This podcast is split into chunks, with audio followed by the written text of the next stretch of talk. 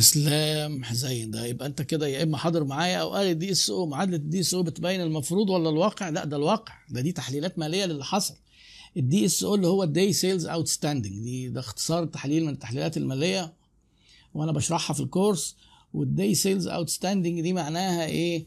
أنت في المتوسط بتحصل فلوسك من العملاء بعد كام يوم؟ في رقم واحد. لكل العملاء باليوم. يعني عشان الناس برضو تفهم المفهوم بالراحة والموضوع ده أنا شارحه على اليوتيوب. آه، لو أنت مثلا بتبيع حاجات بعض حاجات نقدي وبعض حاجات على ست شهور وبعض حاجات مثلا مقدم 50% و50 على ثلاث شهور التحليل ده بيطلع لك يقول لك كده ال DSO بتاعك مثلا 27 يوم. يعني في المتوسط كل مبيعاتك فلوسها بتدخل الشركة بعد 27 يوم. ده رقم بيجي من تحليلات فاتت. فده واقع ده الواقع إيه بيهمنا نعرفه ليه؟ عشان ناخد قرار للمستقبل. لو كانت ال DSO دي كبيرة هتزنقنا في الفلوس فبيبقى وقتها الجزء المستقبل إيه؟ إزاي نقلل ال DSO؟ زي نلم فلوسنا أسرع يعني. هل إيه نقلل الآجل مثلا مع الناس نزود فط... نزود قيمة المقدم نلغي الآجل خالص؟ كل ده بيسمع في ال DSO.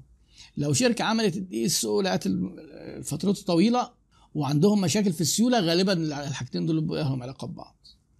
فدي تحليلات ماليه مهم تعرف وضعك فيها إيه. ومن أكبر الفروقات ما بين الشركات الصغيرة والكبيرة. والله أنا مرة يعني أنا من ضمن العناوين اللي كنت فكرت أطلع أتكلم عليها من فترة الفروقات ما بين الشركات الصغيرة والكبيرة اداريا بشكل عام. لأن أنا اهتمامي بالشركات الصغيرة اللي هي فيها 90% من عدد الشركات في مصر.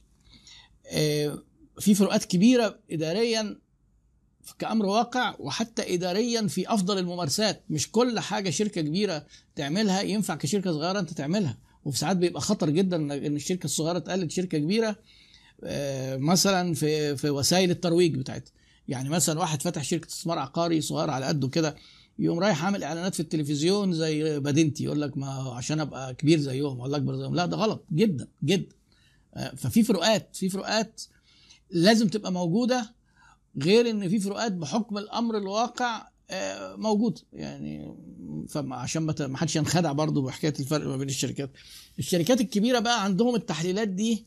يعني أنا بقعد أشرح شوية خمس ست نسب تحليلات. هي التحليلات أكتر من كده بكتير. بيعملوها كلها وبتاخد قرارات. في فريق تحليل مالي في الشركات الكبيرة. أنت هنا ممكن أنت شركتك أنت اللي تحلل بنفسك. مدير الحسابات لو ما عندكش مدير مالي يعملها لك تعلمه كده ويعملها. دي الفروقات يعني.